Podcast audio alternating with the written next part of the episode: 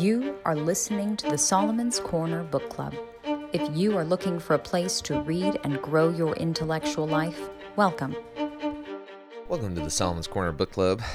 This is a reflection on Hannah Arendt's The Human Condition, and we're going to be talking about section uh, thirty-two in chapter three on action, the process of character of action, and surprisingly, uh, a very, very Christian application that kind of came out of nowhere in uh, section thirty-three, irreversibility and the power to forgive.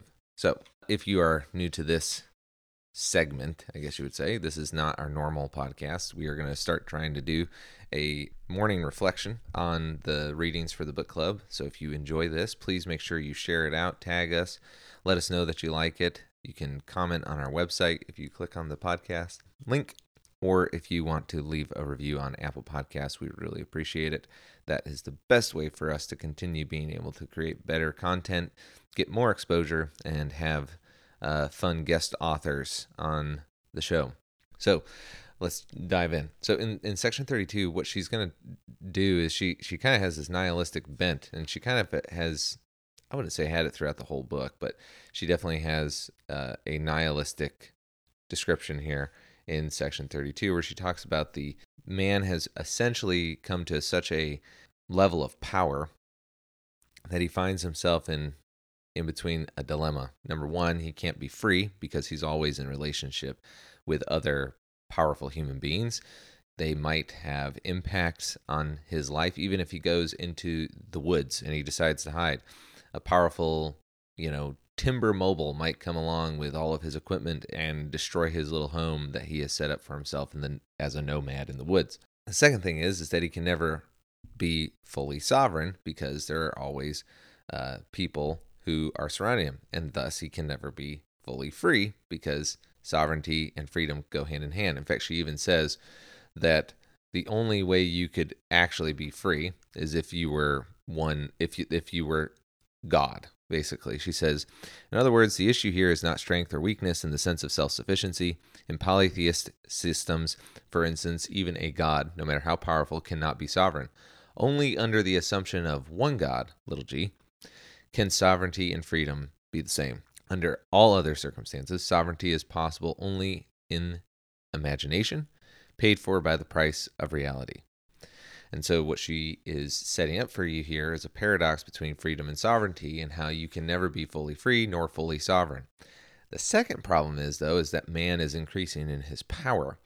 And if you are following any of our other podcasts, we did one on the divine atheism, uh, Yuval Noah Harari and C S Lewis's Hideous Strength, in which we talked about C S Lewis's prophetic vision of man's ability to Uh, control and wield nature such that he would be able to make man in his own image, even erasing the image of God. Now, some people will say, that's impossible. Um, on a general level, yes, but clearly we are watching in real time uh, men forsaking their image of God in an attempt to erase it. And there's a difference between actually succeeding and failing in the attempt. Um, And so, at the beginning of the prologue, or uh, of this book, Hannah Arendt brings up the fact that Sputnik uh, being tossed into the, the atmosphere is the, the most uh, significant human event ever accomplished. She says, this event, second in importance to no other, not even to the splitting of the atom, would be greeted with unmitigated joy if it had not been for the uncomfortable military and political circumstances attending it. And she goes down further. She says that this this uh, accomplishment is a symbol that man will be able to cast off their natural selves. And she sees the same trends that C S. Lewis sees. So she ends the, the paragraph with, mankind will not remain bound to earth forever. And this was seen, the, that Sputnik was seen as this ability now for man to cast off their earthly prisons. So she continues that theme here on two thirty-three, and she says, while the strength of production process is entirely absorbed in an, in and exhausted by the end product, the strength of the action process is never exhausted. in a single deed, but on the contrary can grow while its consequences multiply. What endures in the realm of human affairs are these processes, and their endurance is as unlimited, as independent of the perishability of material and the mortality of men as the endurance of humanity itself.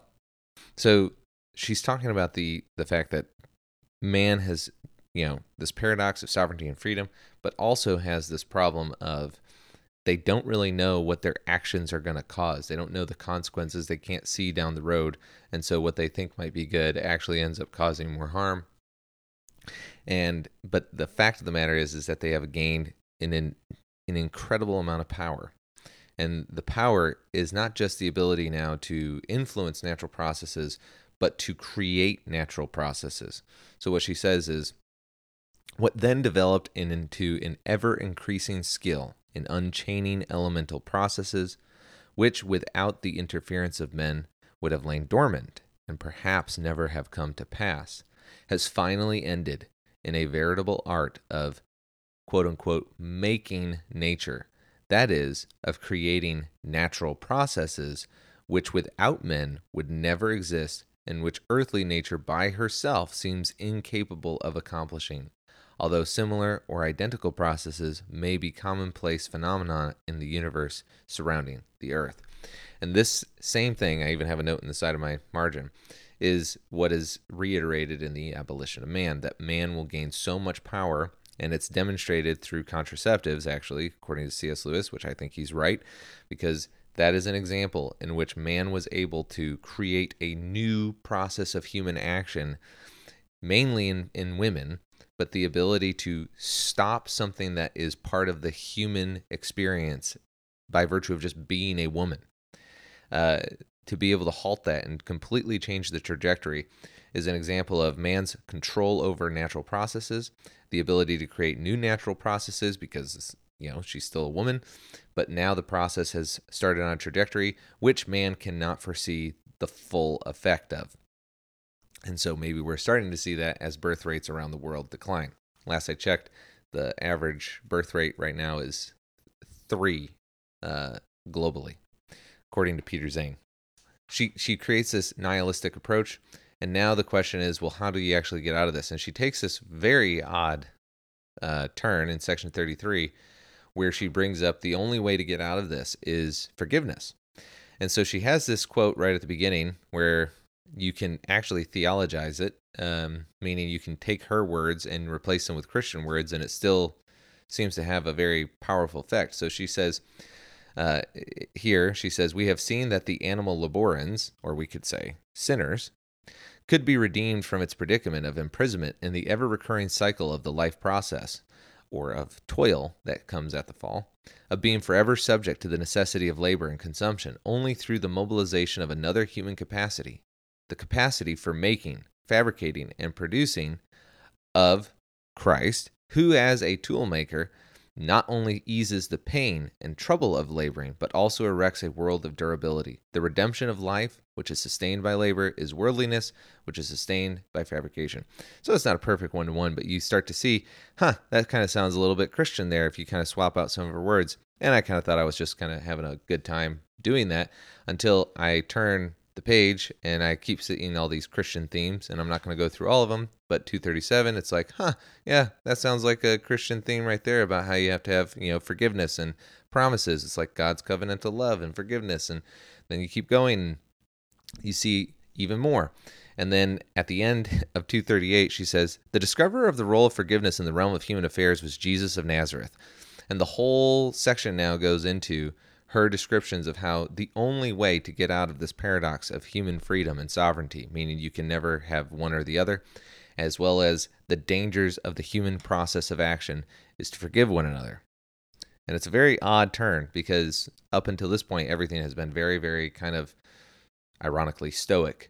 So what happens, what, what she's driving at here is unequivocally the fact that Jesus holds in his teachings the solution to the political problems of human nature and the power they've obtained. She says essentially that, yes, man's actions are going to cause unintended consequences, but only in forgiveness can we actually bring the community back together. And so uh, she says, and I think a lot of pastors would benefit from this reading uh, as well, certain aspects of the teaching of Jesus of Nazareth, which are not primarily related to the Christian religious message, but sprang from experiences in the small and closely knit community of his followers bent on challenging the public authorities in Israel, certainly belong among them, even though they have been neglected because of their allegedly exclusively religious nature. Now, your first pass on that might think that she's trying to say Jesus was just a political thinker, but that's not what she's saying. She's saying Jesus's teachings are not exclusively religious, meaning they don't merely have an application in the personal life. They have an application in the public life, and that's evident from the fact that Jesus's teachings were public, which again gets into our private and public distinction at the beginning of the book. And secondly, that they challenged the public ideas that came from religious and political authorities, that Jesus was not afraid to take his religious teachings and apply them against the politic of his day. But she keeps going, and she talks about the need for a promise, and that, again, we cannot isolate ourselves. There's no way for you to be fully isolated from the effects of what we would call the the, the what she calls homo uh, faber, or human creators, and the uh, animal laborans, or the, the, the animal that labors. She says that the only way that we can actually apply this forgiveness is also in the idea of a promise. She says, without being forgiven, released from the consequences of what we have done, our capacity to act would, as it were, be confined to one single deed from which we could never recover. We would remain victims of its consequences forever, not unlike the sorcerer's apprentice who lacked the magic formula to break the spell. Without being bound to the fulfillment of promises, we would never be able to keep our identities. We would be condemned to wander helplessly and without direction in the darkness of each man's lonely heart, caught in its contradictions and equivocalities, a darkness which only the light shed over the public realm through the presence of others, who confirm the identity between the one who promises and the one who fulfills, can dispel. Forgiving and promising, enacted in solitude or isolation, remain without reality and can signify no more than a role played before oneself. And so, clearly, there is an allusion here to being a city on a hill. Christianity has its most powerful effect when it is public, not private.